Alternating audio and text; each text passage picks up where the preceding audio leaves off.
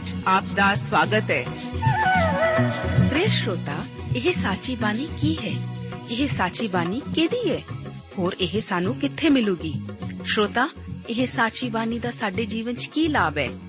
ਇਹਦਾ ਸਾਡੇ ਜੀਵਨ 'ਚ ਕੀ ਮੋਲ ਹੈ? ਇਹ ਸਾਰੇ ਪ੍ਰਸ਼ਨਾਂ ਦਾ ਉੱਤਰ ਸਾਨੂੰ ਇੱਕੋ ਹੀ ਜਗ੍ਹਾ 'ਚ ਲੱਭ ਸਕਦਾ ਹੈ। ਹੋਰ ਉਹ ਹੈ ਜੀਵਿਤ ਵਚਨ, ਧਰਮ ਸ਼ਾਸਤਰ, ਬਾਈਬਲ।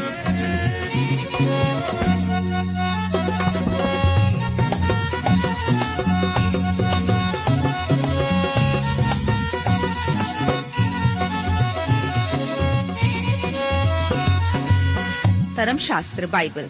ਉਹੀ ਜੀਵਿਤ ਵਚਨ ਦਾ ਅਸੀਂ ਇਸ ਕਾਰਜਕ੍ਰਮ ਵਿੱਚ ਅਧਿਐਨ ਕਰਾਂਗੇ।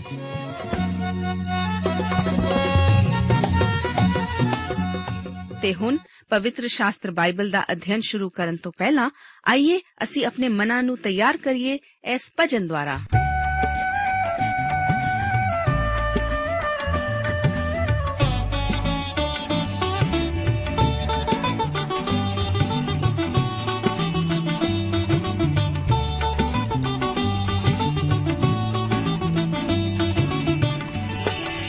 ेगाना सदा तर् मसीदाेगा सदाति कर मसीदा। रहेगा जद तलक सूरज रहेगा। रहेगा जद तलक रहेगा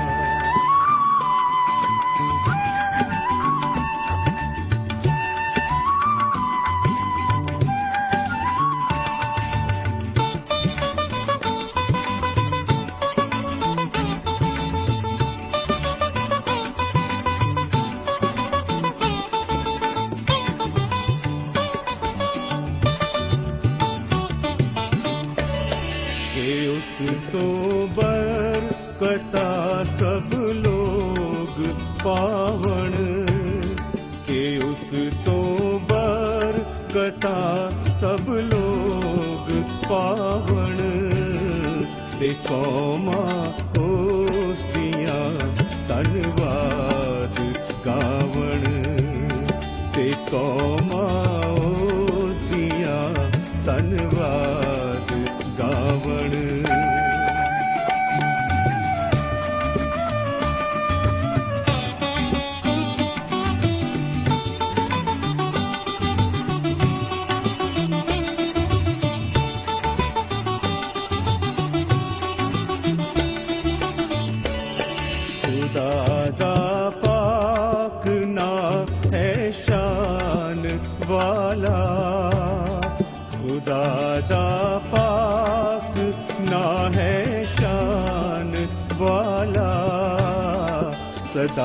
सदाती कर मुबारक हो रहेगा सदाती कर मुबारक हो रहेगा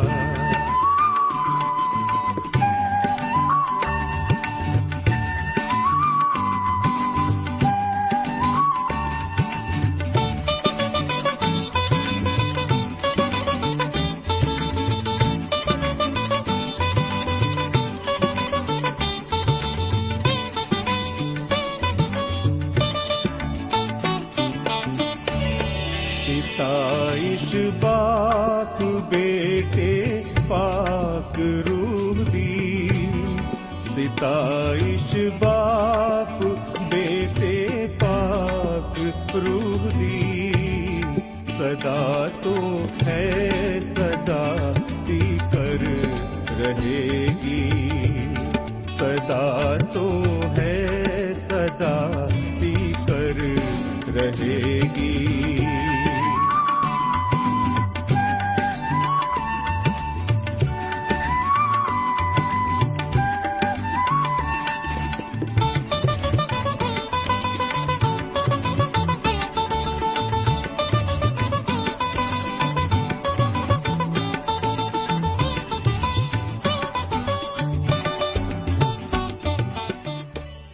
ਪਵਿੱਤਰ ਧਰਮ ਸ਼ਾਸਤਰ ਬਾਈਬਲ ਦੇ ਵਚਨ ਹਨ, ਆਦ ਵਿੱਚ ਸ਼ਬਦ ਸੀ ਅਤੇ ਸ਼ਬਦ ਪਰਮੇਸ਼ਵਰ ਦੇ ਨਾਲ ਸੀ ਅਤੇ ਸ਼ਬਦ ਪਰਮੇਸ਼ਵਰ ਸੀ। ਸ਼ਬਦ ਦੇ ਧਾਰੀ ਹੋਇਆ ਅਤੇ ਕਿਰਪਾ ਅਤੇ ਸਚਾਈ ਨਾਲ ਭਰਪੂਰ ਹੋ ਕੇ ਸਾਡੇ ਵਿਚਕਾਰ ਡੇਰਾ ਕੀਤਾ। ਪਿਆਰੇ ਅਜ਼ੀਜ਼ੋ, ਮੈਂ ਅੱਜ ਦੇ ਇਸ ਬਾਈਬਲ ਅਧਿਨ ਪ੍ਰੋਗਰਾਮ ਵਿੱਚ ਵਿਵਸਥਾ ਸਾਰ ਦੀ ਪੋਥੀ ਦੇ 32 ਅਧਿਆਏ ਦਾ ਅਧਿਨ ਕਰਨ ਲਈ ਆਪ ਦਾ ਸਵਾਗਤ ਕਰਦਾ ਹਾਂ। ਇਸ ਅਧਿਆਏ ਨੂੰ ਮੂਸਾ ਦੇ ਗੀਤ ਨਾਲ ਜਾਣਿਆ ਜਾਂਦਾ ਹੈ। ਇਹ ਮੂਸਾ ਦਾ ਗੀਤ ਮਹਿਮਾ ਭਰਿਆ ਮਹਾਨ ਗੀਤ ਹੈ। ਇਹ ਗੀਤ ਇਸرائیਲੀਆਂ ਨੂੰ ਸਿੱਖਣਾ ਪਿਆ। ਇਹ ਉਹਨਾਂ ਲਈ ਇੱਕ ਤਰ੍ਹਾਂ ਦਾ ਕੌਮੀ ਗੀਤ ਸੀ। ਇਹ ਉਹਨਾਂ ਨੂੰ ਪਰਮੇਸ਼ਰ ਵੱਲੋਂ ਦਿੱਤਾ ਹੋਇਆ ਗੀਤ ਸੀ ਅਤੇ ਹਰੇਕ ਇਸرائیਲੀ ਲਈ ਇਹ ਜ਼ਰੂਰੀ ਸੀ ਕਿ ਉਹ ਇਸ ਨੂੰ ਸਿੱਖਦਾ ਅਤੇ ਆਪਣੇ ਬੱਚਿਆਂ ਨੂੰ ਵੀ ਸਿਖਾਉਂਦਾ। ਜਿਸ ਤਰ੍ਹਾਂ ਮੈਂ ਪਹਿਲਾਂ ਵੀ ਦੱਸਿਆ ਹੈ ਕਿ ਸੰਗੀਤ ਕਿਸੇ ਵੀ ਰਾਜ ਦਾ ਇੱਕ ਮਹੱਤਵਪੂਰਨ ਅੰਗ ਹੈ। ਜਿਸ ਤਰ੍ਹਾਂ ਕਿਸੇ ਨੇ ਕਿਹਾ ਹੈ, ਮੈਨੂੰ ਰਾਜ ਦਾ ਸੰਗੀਤ ਲਿਖਣ ਦਿਓ। ਮੈਨੂੰ ਇਹ ਜਾਣਨ ਦੀ ਲੋੜ ਨਹੀਂ ਕਿ ਰਾਜ ਦੀ ਵਿਵਸਥਾ ਬਾਰੇ ਕੌਣ ਲਿਖਦਾ ਹੈ। ਦੂਸਰੇ ਸ਼ਬਦਾਂ ਵਿੱਚ, ਸੰਗੀਤ ਵਿਵਸਥਾ ਦੇ ਕਾਨੂੰਨ ਨਾਲੋਂ ਵੱਧ ਸਮਰੱਥਾ ਰੱਖਦਾ ਹੈ। ਜੇਕਰ ਇਹ ਸੱਚ ਹੈ, ਤਾਂ ਅੱਜ ਅਸੀਂ ਇੱਕ ਬਹੁਤ ਵੱਡੇ ਦੁੱਖ ਦੇ ਸਮੇਂ ਵਿੱਚੋਂ ਦੀ ਲੰਘ ਰਹੇ ਹਾਂ। ਅੱਜ ਕੱਲ ਦਾ ਸੰਗੀਤ ਆਪਣੇ ਅਦਾਰੇ ਤੋਂ ਬਹੁਤ ਬੁਰੀ ਤਰ੍ਹਾਂ ਨਾਲ ਡਿੱਗ ਪਿਆ ਹੈ। ਅਤੇ ਅਜਿਹਾ ਹੋਣਾ ਸਾਡੇ ਲਈ ਭੈ ਖਾਣ ਦਾ ਵਿਸ਼ਾ ਹੈ। ਮੂਸਾ ਦੇ ਗੀਤ ਦੀਆਂ ਪਹਿਲੀਆਂ 4 ਆਇਤਾਂ ਭੂਮਿਕਾ ਬਣਾਉਂਦੀਆਂ ਹਨ। ਆਓ ਪਹਿਲੀ ਆਇਤ ਨੂੰ ਪੜ੍ਹੀਏ। हे ਆਕਾਸ਼, ਕੰਨ ਲਾ ਅਤੇ ਮੈਂ ਬੋਲਾਂਗਾ हे ਧਰਤੀ, ਮੇਰੇ ਮੂੰਹ ਦੀ ਬਾਣੀ ਸੁਣ। ਅਜ਼ੀਜ਼ੋ, ਪਰਮੇਸ਼ਵਰ ਨੇ ਧਰਤੀ ਅਤੇ ਆਕਾਸ਼ ਨੂੰ ਸਾਖੀ ਲਈ ਸੱਦਿਆ। ਭਈ ਇਹ ਸ਼ਰਤਾਂ ਹਨ ਜਿਨ੍ਹਾਂ ਦੇ ਤਹਿਤ ਉਹ ਉਹਨਾਂ ਨੂੰ ਇਸ ਧਰਤੀ ਵਿੱਚ ਭੇਜ ਰਿਹਾ ਹੈ। ਜਦੋਂ ਉਸ ਨੇ ਇਹਨਾਂ ਨੂੰ ਇਸ ਧਰਤੀ ਵਿੱਚੋਂ ਬਾਹਰ ਕੱਢਿਆ, ਇਸ਼ਾਇਆ ਨਵੀ ਇਹੋ ਗੱਲ ਦੱਸਦਾ ਹੈ। ਅਸਲ ਵਿੱਚ ਇਸੇ ਤਰੀਕੇ ਨਾਲ ਇਸ਼ਾਇਆ ਨਵੀ ਦੀ ਪੋਥੀ ਖੁੱਲਦੀ ਹੈ। ਆਮੋਸ ਦੇ ਪੁੱਤਰ ਇਸ਼ਾਇਆ ਦਾ ਦਰਸ਼ਨ, ਜਿਹੜਾ ਉਹਨੇ ਯਹੂਦਾ ਤੇ ਯਰੂਸ਼ਲਮ ਦੇ ਵਿਖੇ ਉਜ਼ਾਇਆ ਜੋਥਾਮ ਆਹਾਜ਼ ਅਤੇ ਹਿਜ਼ਕੀਆ, ਯਹੂਦਾ ਦੇ ਪਾਤਸ਼ਾਹਾਂ ਦੇ ਦਿਨੀ ਵੇਖਿਆ। हे ਆਕਾਸ਼, ਸੁਣ ਅਤੇ हे ਧਰਤੀ ਕੰਨ ਲਾ। ਯਹੋਵਾ ਇਉਂ ਫਰਮਾਉਂਦਾ ਹੈ, ਮੈਂ ਪੁੱਤਰਾਂ ਨੂੰ ਪਾਲਿਆ ਪੋਸਿਆ, ਪਰ ਉਹ ਮੈਥੋਂ ਆਕੀ ਹੋ ਗਏ। ਜਦੋਂ ਪਰਮੇਸ਼ਵਰ ਨੇ ਇਸرائیਲੀਆਂ ਨੂੰ ਉਸ ਧਰਤੀ 'ਚ ਪਹੁੰਚਾਇਆ, ਉਸ ਨੇ ਗਵਾਹਾਂ ਬਤੌਰ ਆਕਾਸ਼ ਅਤੇ ਧਰਤੀ ਨੂੰ ਬੁਲਾਇਆ। ਪਰਮੇਸ਼ਵਰ ਇਹ ਸਭ ਕੁਝ ਇੱਕ ਖੂੰਜੇ ਵਿੱਚ ਵਹਿ ਕੇ ਨਹੀਂ ਕਰ ਰਿਹਾ। ਇਹ ਅਜਿਹਾ ਕੰਮ ਨਹੀਂ ਜਿਹਨੂੰ ਉਸਨੇ ਪਰਦੇ ਵਿੱਚ ਕੀਤਾ। ਉਹ ਉਹਨਾਂ ਨੂੰ ਉਸ ਜ਼ਮੀਨ ਵਿੱਚੋਂ ਕੱਢਣ ਵੇਲੇ ਵੀ ਧਰਮੀ ਸੀ। ਆਓ ਦੂਜੀ ਆਇਤ ਨੂੰ ਪੜ੍ਹੀਏ। ਮੇਰਾ ਉਪਦੇਸ਼ ਮੀਂਹ ਵਾਂਗੂ ਵਰੇਗਾ, ਮੇਰਾ ਬੋਲ ਤਰੇਲ ਵਾਂਗੂ ਪਵੇਗਾ, ਜਿਵੇਂ ਕੂਲੇ ਕੂਲੇ ਘਾਹ ਉਤੇ ਫੁਹਾਰ ਅਤੇ ਸਾਗ ਪੱਤ ਉਤੇ ਝੜਿਆ ਪਿਆਰੇ ਅਜ਼ੀਜ਼ੋ, ਪਰਮੇਸ਼ਵਰ ਦਾ ਵਚਨ ਇਸ ਤਰੀਕੇ ਨਾਲ ਕੰਮ ਕਰਦਾ ਹੈ।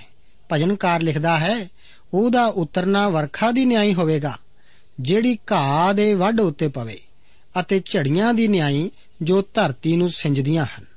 ਮੈਂ ਇਸ ਬਿਆਨ ਨਾਲ ਪਿਆਰ ਕਰਦਾ ਹਾਂ।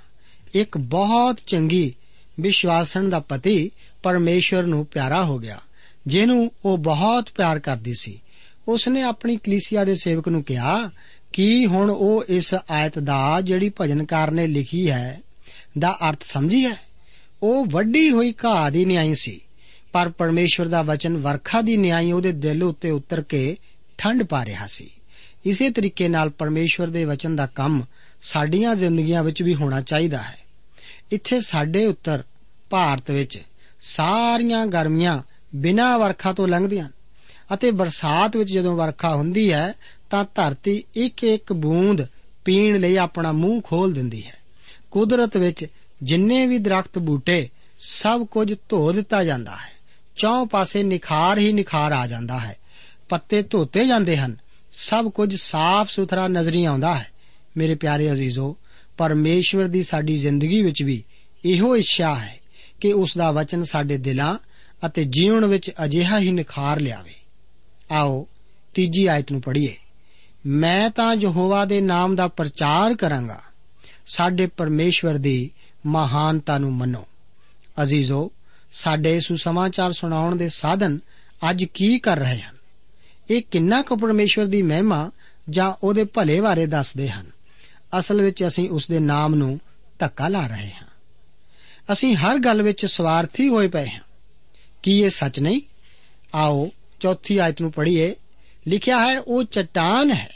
ਉਸ ਦੀ ਕਰਨੀ ਪੂਰੀ ਹੈ, ਕਿਉਂ ਜੋ ਉਸ ਦੇ ਸਾਰੇ ਮਾਰਗ ਨਿਆਉਂਦੇ ਹਨ। ਉਹ ਸਚਾਈ ਦਾ ਪਰਮੇਸ਼ਵਰ ਹੈ। ਉਸ ਵਿੱਚ ਬੁਰੀਾਈ ਹੈ ਨਹੀਂ। ਉਹ ਧਰਮੀ ਅਤੇ ਸਚਿਆਰ ਹੈ। ਅਜ਼ੀਜ਼ੋ, ਤੁਸੀਂ ਵੇਖੋ, ਇਹ ਗੀਤ ਚਟਾਨ ਦੇ ਵਿਖੇ ਹੈ।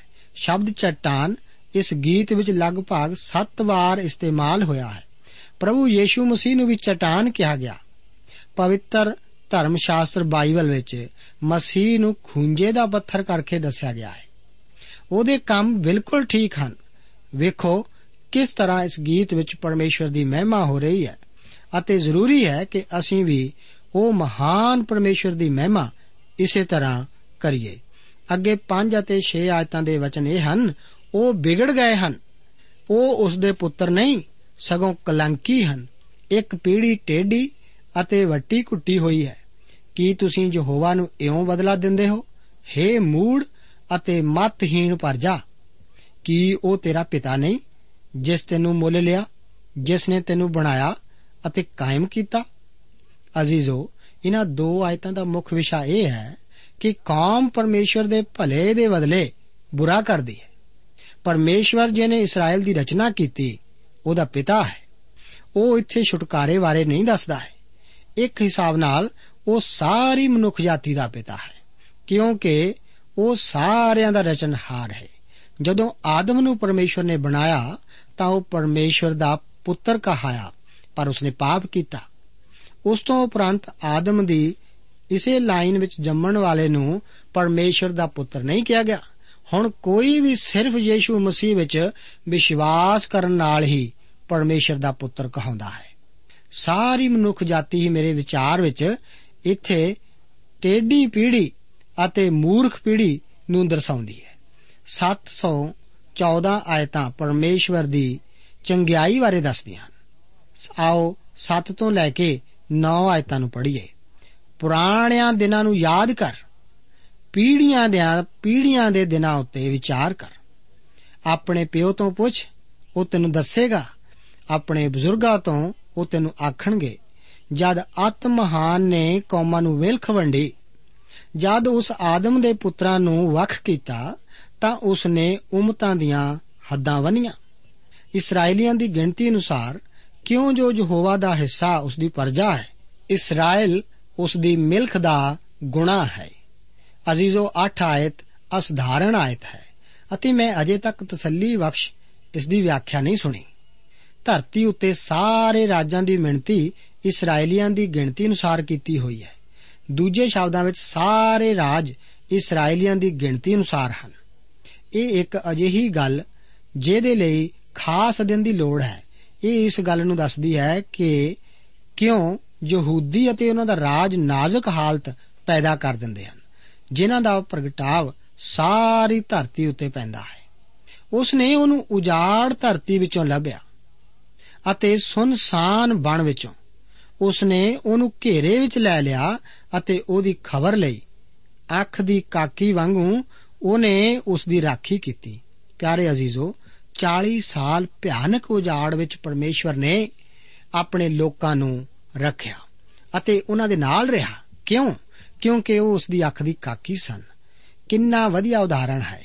ਹੁਣ 11 ਅਤੇ 12 ਆਇਤ ਦੇ ਵਿੱਚ ਪਰਮੇਸ਼ਰ ਦੱਸਦਾ ਹੈ, ਜਿਵੇਂ ਉਕਾਬ ਆਪਣੇ ਆਲਣੇ ਨੂੰ ਹਿਲਾਉਂਦਾ, ਆਪਣੇ ਬੱਚਿਆਂ ਉੱਤੇ ਫੜਫੜਾਉਂਦਾ ਹੈ, ਆਪਣੇ ਪਰ ਫੈਲਾ ਕੇ ਉਹਨਾਂ ਨੂੰ ਲੈਂਦਾ ਹੈ, ਆਪਣੇ ਖੰਭਾਂ ਉੱਤੇ ਉਹਨਾਂ ਨੂੰ ਚੁੱਕਦਾ ਹੈ, ਤਿਵੇਂ ਯਹੋਵਾ ਨੇ ਉਸ ਦੀ ਅਗਵਾਈ ਕੀਤੀ। ਅਤੇ ਉਸ ਨਾਲ ਕੋਈ ਓਪਰਾ ਦੇਵਤਾ ਨਹੀਂ ਸੀ। ਜਦੋਂ ਉਕਾਬ ਦੇ ਬੱਚੇ ਖੰਭ ਕੱਢਣਾ ਸ਼ੁਰੂ ਕਰਦੇ ਹਨ, ਉਹ ਆਲਣੇ ਵਿੱਚ ਹੀ ਠਹਿਰਨਾ ਚਾਹੁੰਦੇ ਹਨ ਅਤੇ ਚਾਹੁੰਦੇ ਹਨ ਕਿ ਉਹਨਾਂ ਦੇ ਮਾਪਿਓ ਹੀ ਉਹਨਾਂ ਲਈ ਭੋਜਨ ਲਿਆਉਣ ਅਤੇ ਉਹਨਾਂ ਨੂੰ ਖਵਾਉਣ ਅਤੇ ਰਾਤ ਨੂੰ ਵੀ ਉਹਨਾਂ ਦੀ ਖਿਆਲ ਰੱਖਣ। ਜਦੋਂ ਦਿਨ ਆਉਂਦਾ ਹੈ ਤਾਂ ਉਕਾਬ ਮਾਂ ਉਹਨਾਂ ਛੋਟੀਆਂ ਨੂੰ ਆਲਣੇ ਤੋਂ ਬਾਹਰ ਧੱਕਦੀ ਹੈ ਅਤੇ ਇਹ ਉਹ ਵੇਲਾ ਹੈ ਜਦੋਂ ਉਹਨਾਂ ਨੂੰ ਖੰਭ ਮਾਰਨੇ ਪੈਂਦੇ ਹਨ। ਪਰ ਸੋਚੋ ਜੇ ਛੋਟਾ ਉਕਾਬ ਠੀਕ ਤਰ੍ਹਾਂ ਨਾ ਉੜ ਸਕੇ ਤਾਂ ਕੀ ਹੋਵੇਗਾ? ਮਾਂ ਉਕਾਬ ਉਹਨਾਂ ਦੇ ਠੀਕ ਹੇਠਾਂ ਆਣ ਕੇ ਉਹਨਾਂ ਨੂੰ ਚੁੱਕ ਲੈਂਦੀ ਹੈ ਅਤੇ ਉਸ ਨੂੰ ਚਟਾਨ ਉੱਤੇ ਬਿਠਾਲਦੀ ਹੈ ਅਤੇ ਕੁਝ ਹੋਰ ਦਿਨਾਂ ਤੱਕ ਉਹਨਾਂ ਨੂੰ ਕੀੜੇ ਆਦ ਖਵਾਉਂਦੀ ਹੈ ਅਤੇ ਇੱਕ ਵਾਰ ਫੇਰ ਉਹਨਾਂ ਨੂੰ ਜਮਾਉਂਦੀ ਹੈ। ਠੀਕ ਇਸੇ ਤਰ੍ਹਾਂ ਪਰਮੇਸ਼ਰ ਉਹਨਾਂ ਦੀ, ਜਿਹੜੇ ਉਸ ਦੇ ਆਪਣੇ ਹਨ, ਕੀ ਨਿਗਰਾਨੀ ਕਰਦਾ ਹੈ? ਸਾਨੂੰ ਪਰਮੇਸ਼ਵਰ ਆਲਣੇ ਤੋਂ ਬਾਹਰ ਧਕੇਲਦਾ ਹੈ। ਇਸ ਲਈ ਨਹੀਂ ਕਿ ਉਹ ਸਾਨੂੰ ਪਿਆਰ ਨਹੀਂ ਕਰਦਾ। ਸਗੋਂ ਇਸ ਲਈ ਕਿ ਉਹ ਚਾਹੁੰਦਾ ਹੈ ਕਿ ਅਸੀਂ ਉੜਨਾ ਸਿੱਖੀਏ। ਉਹ ਚਾਹੁੰਦਾ ਹੈ ਕਿ ਅਸੀਂ ਉਸ ਲਈ ਜਿਉਣਾ ਸਿੱਖੀਏ। ਇਹ ਪਰਮੇਸ਼ਵਰ ਦੀ ਭਲਾਈ ਦੀ ਇੱਕ ਉੱਗੀ ਤਸਵੀਰ ਹੈ। ਆਗੋ 13 ਤੋਂ ਲੈ ਕੇ 15 ਆਇਤਾਂ ਨੂੰ ਪੜ੍ਹੀਏ। ਉਸ ਨੇ ਉਹਨੂੰ ਧਰਤੀ ਦੀਆਂ ਉਚਾਈਆਂ ਉੱਤੇ ਸਵਾਰ ਕੀਤਾ ਅਤੇ ਸੋ ਉਸ ਨੇ ਖੇਤ ਦੀ ਪੈਦਾਵਾਰ ਖਾਧੀ। ਉਸ ਨੇ ਪੱਥਰ ਵਿੱਚੋਂ ਸ਼ਹਿਦ ਚੁਸਾਇਆ ਅਤੇ ਤੇਲ ਚਕਮਕ ਦੀ ਚਟਾਨ ਤੋਂ ਚੌਣੇ ਦਾ ਮੱਖਣ, ਇੱਜੜ ਦਾ ਦੁੱਧ, ਲੇਲਿਆਂ ਦੀ ਚਰਬੀ ਨਾਲ ਅਤੇ ਅੰਗੂਰੀ ਲਹੂ ਦੀ ਮਦ ਤੈਂ ਪੀਤੀ ਯਸ਼ੂਰੂਨ ਮਲ ਗਿਆ ਅਤੇ ਦੁਲੱਤੀ ਮਾਰੀ, ਤੂੰ ਵੀ ਮਲ ਗਿਆ, ਤੂੰ ਮੋਟਾ ਹੋ ਗਿਆ, ਤੂੰ ਚਰਵਾ ਗਿਆ। ਤਦ ਉਸ ਨੇ ਪਰਮੇਸ਼ਰ ਨੂੰ, ਜਿਸ ਉਸ ਨੂੰ ਬਣਾਇਆ, ਤਿਆਗ ਦਿੱਤਾ ਅਤੇ ਆਪਣੀ ਮੁਕਤੀ ਦੀ ਚਟਾਨ ਨੂੰ ਹਲਕਾ ਜਾਤਾ। ਅਜੀਜ਼ੋ ਯਸ਼ੂਰੂਰ ਇਸਰਾਇਲ ਦਾ ਦੂਜਾ ਨਾਮ ਹੈ। ਯਸ਼ੂਰੂਨ ਮਲ ਗਿਆ। ਅਤੇ ਦੁਲੱਤੀ ਮਾਰੀ। ਅਜੀਜ਼ੋ ਇਹ ਸਭ ਕੁਝ ਅੱਜ ਹੋ ਰਿਹਾ ਹੈ। ਪ੍ਰਭੂ ਦੇ ਸੇਵਕ ਮੋٹے ਹੋ ਰਹੇ ਹਨ। ਉਹ ਪ੍ਰਭੂ ਦੀ ਸੇਵਾ ਨੂੰ ਭੁੱਲ ਬੈਠੇ ਹਨ। ਉਹਨਾਂ ਨੂੰ ਹਰ ਵੇਲੇ ਇਹੋ ਸੁਪਨੇ ਆਉਂਦੇ ਹਨ ਕਿ ਕਿਵੇਂ ਅਸੀਂ ਹੋਰ ਵੀ ਜ਼ਿਆਦਾ ਆਰਾਮ ਦੇ ਜੀਵਨ ਜੀ ਸਕਦੇ ਹਾਂ। ਉਹ ਚਟਾਨ ਦੇ ਮਹੱਤਵ ਨੂੰ ਭੁੱਲ ਗਏ ਹਨ। 16 ਤੋਂ 18 ਆਇਤਾਂ ਵਿੱਚ ਲਿਖਿਆ ਹੈ, ਉਹਨਾਂ ਨੇ ਉਸ ਨੂੰ ਓਪਰੇ ਦੇਵਤਿਆਂ ਨਾਲ ਅਣਖੀ ਬਣਾਇਆ, ਘਿਣਾਉਣੇ ਕੰਮਾਂ ਨਾਲ ਉਸ ਨੂੰ ਗੁੱਸਾ ਦਵਾਇਆ। ਉਹਨਾਂ ਨੇ ਭ੍ਰਿਸ਼ਟ ਆਤਮਾ ਅੱਗੇ ਜਿਹੜੇ ਦੇਵ ਨਹੀਂ ਸਨ, ਬਲੀਆਂ ਚੜਾਈਆਂ ਦੇਵ ਜਿਨ੍ਹਾਂ ਨੂੰ ਉਹਨਾਂ ਨੇ ਨਾ ਜਾਤਾ, ਨਵੇਂ-ਨਵੇਂ ਦੇਵ ਜਿਹੜੇ ਹੁਣੇ ਨਿਕਲੇ ਹਨ, ਜਿਨ੍ਹਾਂ ਤੋਂ ਤੁਹਾਡੇ ਪਿਓ ਦਾਦੇ ਨਹੀਂ ਡਰੇ, ਉਸ ਚਟਾਨ ਨੂੰ ਜਿਸ ਤੈਨੂੰ ਪੈਦਾ ਕੀਤਾ, ਤੂੰ ਵਿਸਾਰ ਦਿੱਤਾ। ਉਸ ਪਰਮੇਸ਼ਵਰ ਨੂੰ ਜਿਸ ਤੈਨੂੰ ਜਨਮ ਦਿੱਤਾ। ਤੂੰ ਭੁੱਲ ਗਿਆ। ਅਜ਼ੀਜ਼ੋ ਇਹਨਾਂ ਆਇਤਾਂ ਵਿੱਚ ਅਸੀਂ ਵੇਖਦੇ ਹਾਂ ਕਿ ਪਰਮੇਸ਼ਵਰ ਸਾਡੇ ਕੁਰਾਹੇ ਪੈਣ ਤੇ ਸੱਚੇ ਰਾਹ ਤੋਂ ਭਟਕ ਜਾਣ ਤੇ ਕਿੰਨਾ ਦੁਖੀ ਹੁੰਦਾ ਹੈ। 19 ਤੋਂ ਲੈ ਕੇ 25 ਆਇਤਾਂ ਵਿੱਚ ਪਰਮੇਸ਼ਵਰ ਦੁਆਰਾ ਨਿਆਂ ਬਾਰੇ ਵੇਖਦੇ ਹਾਂ। ਆਓ ਇਹਨਾਂ ਆਇਤਾਂ ਨੂੰ ਪੜ੍ਹੀਏ। ਯਹੋਵਾ ਨੇ ਵੇਖਿਆ ਅਤੇ ਉਹਨਾਂ ਤੋਂ ਘਿਣ ਕੀਤੀ। ਆਪਣੇ ਪੁੱਤਰਾਂ ਧੀਆਂ ਦੀ ਛੇੜਛਾੜ ਦੇ ਕਾਰਨ। ਤਾਂ ਉਸ ਆਖਿਆ, ਮੈਂ ਆਪਣਾ ਮੂੰਹ ਉਹਨਾਂ ਤੋਂ ਲੁਕਾ ਲਵਾਂਗਾ। ਮੈਂ ਵੇਖਾਂਗਾ ਕਿ ਉਹਨਾਂ ਦਾ ਅੰਤ ਕੀ ਹੁੰਦਾ ਹੈ। ਕਿਉਂ ਜੋ ਇਹ ਇੱਕ ਆਕੀ ਪੀੜ੍ਹੀ ਹੈ। ਉਹ ਪੁੱਤਰ ਹਨ ਜਿਨ੍ਹਾਂ ਵਿੱਚ ਈਮਾਨ ਨਹੀਂ ਹੈ। ਇਹਨਾਂ ਨੇ ਮੈਨੂੰ ਉਸ ਤੋਂ ਅਣਖੀ ਕੀਤਾ, ਜਿਹੜਾ ਪਰਮੇਸ਼ਵਰ ਤੋਂ ਹੈ ਹੀ ਨਹੀਂ। ਉਹਨਾਂ ਨੇ ਮੈਨੂੰ ਆਪਣੀਆਂ ਫੋਕੀਆਂ ਗੱਲਾਂ ਨਾਲ ਗੁੱਸੇ ਕੀਤਾ। ਤਾਂ ਮੈਂ ਉਹਨਾਂ ਨੂੰ, ਉਹਨਾਂ ਤੋਂ ਅਣਖੀ ਕਰਾਂਗਾ, ਜੋ ਉਮਤ ਹੀ ਨਹੀਂ।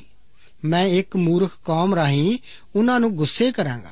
ਕਿਉਂ ਜੋ ਮੇਰੇ ਕ੍ਰੋਧ ਵਿੱਚ ਅੱਗ ਭੜਕ ਉੱਠੀ ਹੈ ਅਤੇ ਸਭ ਤੋਂ ਹੇਠਲੇ ਪਤਾਲ ਤੀਕ ਬਲਦੀ ਜਾਂਦੀ ਹੈ ਅਤੇ ਧਰਤੀ ਨੂੰ ਉਸ ਦੀ ਪੈਦਾਵਾਰ ਸਣੇ ਭਸਮ ਕਰਦੀ ਜਾਂਦੀ ਹੈ। ਸਗੋਂ ਪਹਾੜ ਦੀਆਂ ਨੀਹਾਂ ਨੂੰ ਅੱਗ ਲਾਉਂਦੀ ਹੈ।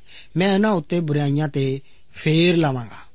ਅਤੇ ਮੈਂ ਆਪਣੇ ਤੀਰਾਂ ਨੂੰ ਉਹਨਾਂ ਉੱਤੇ ਮੁਕਾ ਦਿਆਂਗਾ। ਉਹ ਭੁੱਖ ਨਾਲ ਢਲ ਜਾਣਗੇ, ਤੱਤੇ ਤਾਓ ਅਤੇ ਕੌੜੀ ਬਵਾ ਨਾਲ ਉਹ ਭਸਮ ਹੋ ਜਾਣਗੇ ਅਤੇ ਮੈਂ ਉਹਨਾਂ ਉੱਤੇ ਦਰਿੰਦਿਆਂ ਦੇ ਦੰਦ ਚਲਾਵਾਂਗਾ। ਧੂੜ ਉੱਤੇ ਕਿਸਰਨ ਵਾਲਿਆਂ ਦੇ ਜ਼ਹਿਰ ਨਾਲ ਬਾਹਰੋਂ ਤੇ ਖੋ ਲਵੇਗੀ ਅਤੇ ਕੋਠੀਆਂ ਵਿੱਚ ਹਰਾਸ ਹੋਵੇਗਾ। ਜਵਾਨ ਅਤੇ ਕੁਆਰੀ ਦਾ ਵੀ, ਦੁੱਧ ਜੁੰਗ ਦੇ ਬੱਚੇ ਨਾਲੇ ਧੌਲਿਆਂ ਵਾਲੇ ਮਨੁੱਖ ਦਾ ਵੀ ਨਾਸ ਹੋ ਜਾਵੇਗਾ। ਪਿਆਰੇ ਅਜ਼ੀਜ਼ੋ ਵੇਖੋ, ਇਹਨਾਂ ਆਇਤਾਂ ਅਨੁਸਾਰ ਪਰਮੇਸ਼ਰ ਆਪਣੇ ਆਪ ਨੂੰ ਇਸ ਤਰ੍ਹਾਂ ਦੇ ਲੋਕਾਂ ਤੇ ਛਪਾਉਂਦਾ ਹੈ। ਸਾਡਾ ਪਰਮੇਸ਼ਰ ਧਰਮੀ ਹੈ। ਉਹ ਪਾਪ ਨਾਲ ਪਿਆਰ ਨਹੀਂ ਕਰਦਾ।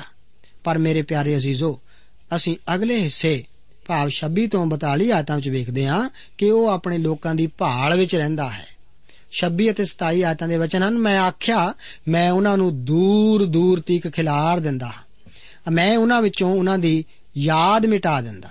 ਜੇ ਇਹ ਨਾ ਹੁੰਦਾ ਕਿ ਮੈਂ ਵੈਰੀ ਦੀ ਛੇੜਛਾੜ ਤੋਂ ਡਰਦਾ, ਮਤੇ ਉਹਨਾਂ ਦੇ ਵੈਰੀ ਉਲਟਾ ਸਮਝਣ ਅਤੇ ਉਹ ਆਖਣ ਭਈ ਸਾਡਾ ਹੱਥ ਉੱਚਾ ਰਿਹਾ ਅਤੇ ਯਹੋਵਾ ਨੇ ਇਹ ਸਭ ਕੁਝ ਨਹੀਂ ਕੀਤਾ। ਪਿਆਰੇ ਅਜ਼ੀਜ਼ੋ, ਵੇਖੋ ਪਰਮੇਸ਼ਵਰ ਦੇ ਸੋਚਣ ਦਾ ਤਰੀਕਾ, ਉਸ ਦੇ ਕੰਮ ਕਰਨ ਦਾ ਢੰਗ, ਉਸ ਨੇ ਇਸرائیਲੀ ਧਰਤੀ ਦੇ ਕੋਨੇ-ਕੋਨੇ ਤੱਕ ਵਿਖਰਾ ਦਿੱਤੇ। ਹੁੰਦਾ, ਲੇਕਿਨ ਉਹ ਅਜਿਹਾ ਨਹੀਂ ਕੀਤਾ। ਉਹ ਨਹੀਂ ਚਾਹੁੰਦਾ ਕਿ ਉਹਨਾਂ ਦੇ ਵੈਰੀ ਉਹਨਾਂ ਨੂੰ ਨਾਸ਼ ਕਰਨ। 28 ਤੋਂ ਲੈ ਕੇ 42 ਆਇਤਾਂ ਇਸ ਤਰ੍ਹਾਂ ਹਨ। ਇਹ ਤਾਂ ਇੱਕ ਮਤਹੀਣ ਕੌਮ ਹੈ। ਇਹਨਾਂ ਵਿੱਚ ਕੋਈ ਸਮਝ ਨਹੀਂ। ਭਲਾ ਹੁੰਦਾ ਕਿ ਉਹ ਬੁੱਧਵਾਨ ਹੁੰਦੇ ਅਤੇ ਇਸ ਗੱਲ ਨੂੰ ਸਮਝ ਲੈਂਦੇ ਅਤੇ ਉਹ ਆਪਣੇ ਨੂੰ ਵਿਚਾਰ ਲੈਂਦੇ। ਕਿਵੇਂ ਇੱਕ ਜਣਾ ਹਜ਼ਾਰ ਦੇ ਪਿੱਛੇ ਪਵੇ ਅਤੇ ਦੋ ਜਣੇ ਇੱਕ ਮਹਿਣ ਨੂੰ ਨਠਾਉਣ, ਜੇ ਉਹਨਾਂ ਹੀ ਚਟਾਨ ਹੀ ਉਹਨਾਂ ਨੂੰ ਨਾ ਵੇਚ ਦਿੰਦੀ ਅਤੇ ਯਹੋਵਾ ਉਹਨਾਂ ਨੂੰ ਨਾ ਫੜਾ ਦਿੰਦਾ। ਉਹਨਾਂ ਦੀ ਚਟਾਨ ਤਾਂ ਸਾਡੀ ਚਟਾਨ ਵਰਗੀ ਨਹੀਂ। ਭਾਵੇਂ ਸਾਡੇ ਵੈਰੀ ਹੀ ਨਿਆਂ ਕਰਨ। ਉਹਨਾਂ ਦੀ ਦਾਖ, ਬੇਲ ਤਾਂ ਸਦੂਮ ਦੀ ਦਾਖ ਵੇਲ ਤੋਂ ਹੈ ਅਤੇ ਅਮੂਰਾ ਦੇ ਖੇਤਾਂ ਤੋਂ। ਉਸ ਦੇ ਅੰਗੂਰ ਪਿੱਤ ਦੇ ਅੰਗੂਰ ਹਨ। ਉਸ ਦੇ ਗੁੱਛੇ ਕੌੜੇ ਹਨ। ਉਹਨਾਂ ਦੀ ਮਦ ਨਾਗਾਂ ਦਾ ਜ਼ਹਿਰ ਹੈ ਅਤੇ ਸੱਪਾਂ ਤਿੱਖੀ ਵਿਸ। ਕੀ ਇਹ ਮੇਰੇ ਕੋਲ ਇਕੱਠੇ ਨਹੀਂ ਅਤੇ ਮੋਹਰ ਲਾ ਕੇ ਮੇਰੇ ਭੰਡਾਰ ਵਿੱਚ ਨਹੀਂ? ਬਦਲਾ ਦੇਣਾ ਅਤੇ ਬਦਲਾ ਲੈਣਾ ਮੇਰਾ ਕੰਮ ਹੈ।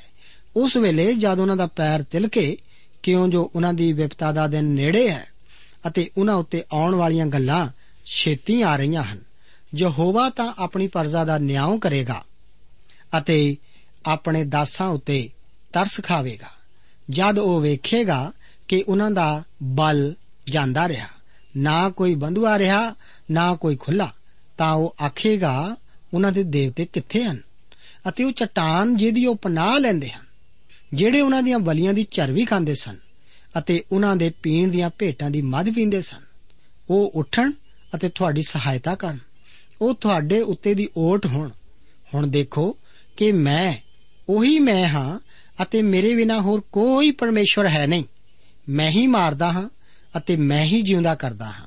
ਮੈਂ ਹੀ ਜ਼ਖਮੀ ਕਰਦਾ ਅਤੇ ਮੈਂ ਹੀ ਚੰਗਾ ਕਰਦਾ ਹਾਂ। ਅਤੇ ਕੋਈ ਨਹੀਂ ਜਿਹੜਾ ਮੇਰੇ ਹੱਥੋਂ ਛੁਡਾ ਸਕੇ।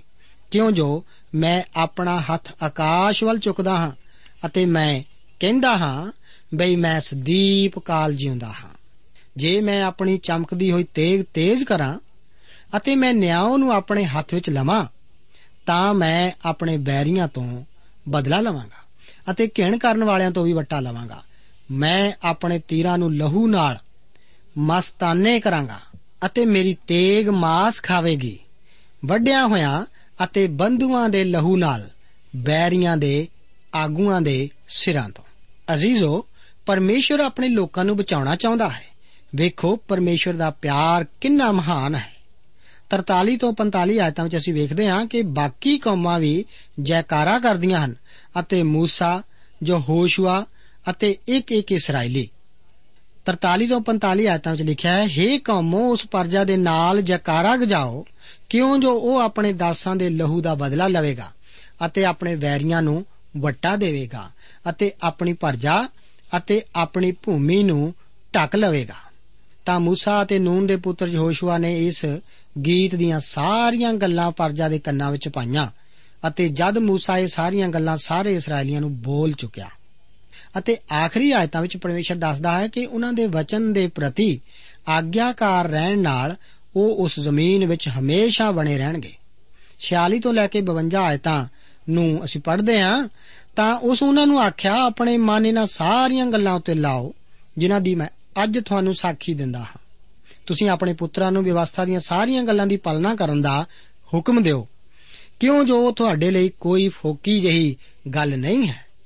ਸਗੋਂ ਉਹੀ ਤੁਹਾਡਾ ਜੀਵਨ ਹੈ।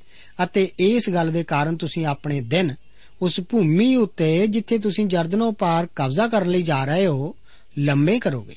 ਤਾਂ ਉਸੇ ਦਿਨ ਯਹੋਵਾ ਨੇ موسی ਨਾਲ ਇਹ ਗੱਲ ਕੀਤੀ ਕਿ ਤੂੰ ਇਸ ਅਵਾਰੀਮ ਦੇ ਪਹਾੜ ਉੱਤੇ, ਨਵੋ ਦੀ ਚੋਟੀ ਉੱਤੇ ਚੜ ਜਿਹੜਾ ਮੁਆਬ ਦੇ ਦੇਸ਼ ਵਿੱਚ ਜਰੀਹੋ ਦੇ ਅੱਗੇ ਹੈ ਅਤੇ ਕਨਾਨ ਦੇਸ਼ ਨੂੰ ਵੇਖ, ਜਿਹੜਾ ਮੈਂ ਮਿਲਖ ਲਈ ਇਸرائیਲੀਆਂ ਨੂੰ ਦੇਣ ਵਾਲਾ ਹਾਂ। ਅਤੇ ਉਸ ਪਹਾੜ ਵਿੱਚ ਜਿੱਥੇ ਤੂੰ ਚੜ ਰਿਹਾ ਹੈ ਮਰ ਜਾ ਅਤੇ ਆਪਣੇ ਲੋਕਾਂ ਵਿੱਚ ਜਾ ਮਿਲ। ਜਿਵੇਂ ਤੇਰਾ ਭਰਾ ਹਰੂਨ ਹੋਰ ਦੇ ਪਹਾੜ ਉੱਤੇ ਮਰ ਕੇ ਆਪਣੇ ਲੋਕਾਂ ਵਿੱਚ ਜਾ ਮਿਲਿਆ ਹੈ।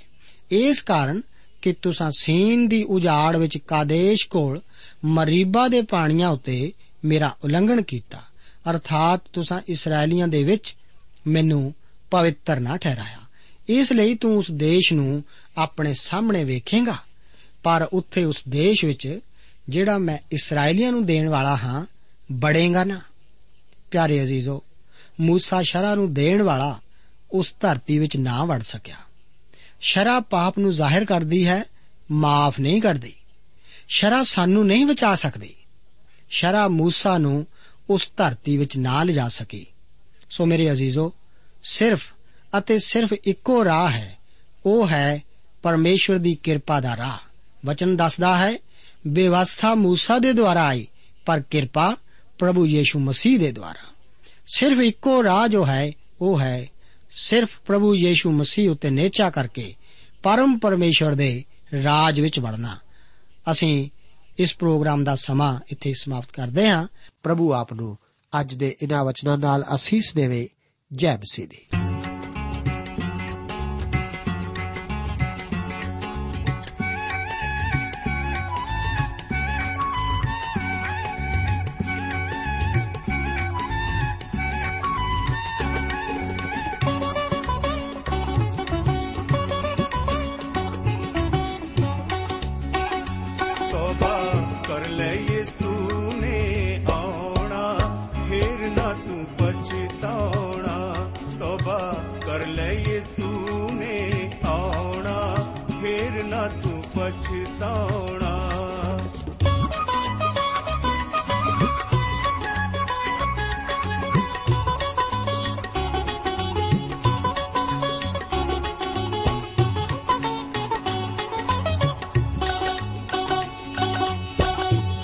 ਕਰਤੂਤਾਂ ਸਭੇ ਜ਼ਾਹਰ ਹੋ ਜਾਣੀਆਂ ਤੇਰੀਆਂ ਕਰਤੂਤਾਂ ਸਭੇ ਜ਼ਾਹਰ ਹੋ ਜਾਣੀਆਂ ਜਿਹੜੀਆਂ ਤੂੰ ਪਾਪਾਂ ਵਿੱਚ ਮੌਜਾਂ ਸੀ ਮਾਰੀਆਂ ਜਿਹੜੀਆਂ ਤੂੰ ਪਾਪਾਂ ਵਿੱਚ ਮੌਜਾਂ ਸੀ ਮਾਰੀਆਂ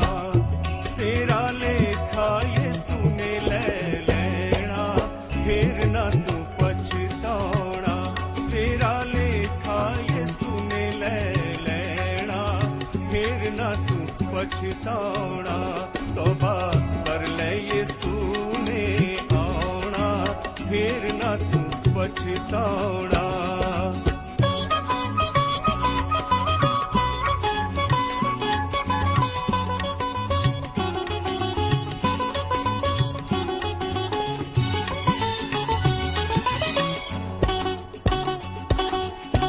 ਇੱਕ ਦਿਨ ਜਲਾਲੀ ਯਿਸੂ ਸੁਰਗਾ ਤੋਂ ਆਵੇਗਾ। ਇੱਕ ਦਿਨ ਜਲਾਲੀ ਯਿਸੂ ਸੁਰਗਾ ਤੋਂ ਆਵੇਗਾ। ਆਪਣੇ ਮੁਕੱਦਸਾਂ ਨੂੰ ਨਾਲ ਲੈ ਜਾਵੇਗਾ। ਆਪਣੇ ਮੁਕੱਦਸਾਂ ਨੂੰ ਨਾਲ ਲੈ ਜਾਵੇਗਾ। ਦੋਸਤੋ, ਸਾਨੂੰ ਉਮੀਦ ਹੈ ਕਿ ਇਹ ਕਾਰਜਕ੍ਰਮ ਤੁਹਾਨੂੰ ਪਸੰਦ ਆਇਆ ਹੋਵੇਗਾ। ਤੇ ਇਹ ਕਾਰਜਕ੍ਰਮ ਸੁਣ ਕੇ ਤੁਹਾਨੂੰ ਬਰਕਤਾਂ ਮਿਲੀਆਂ ਹੋਣਗੀਆਂ। ਜੇ ਤੁਸੀਂ ਇਹ ਕਾਰਜਕ੍ਰਮ ਦੇ ਬਾਰੇ ਕੁਝ ਪੁੱਛਣਾ ਚਾਹੁੰਦੇ ਹੋ, ਤੇ ਸਾਨੂੰ ਇਸ ਪਤੇ ਤੇ ਲਿਖੋ। Programme Sachi Bani, post box number 1715 sector 36 Chandigarh 160036 ਪਤਾ ਇੱਕ ਵਾਰ ਫੇਰ ਸੁਣ ਲਓ।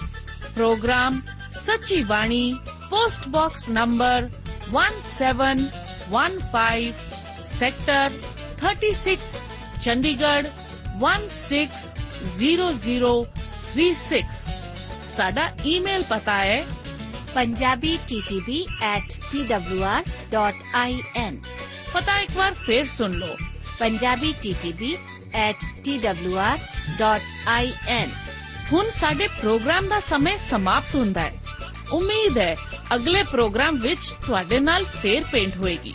ਰੱਬ ਤੁਹਾਨੂੰ ਬਰਕਤ ਦੇ।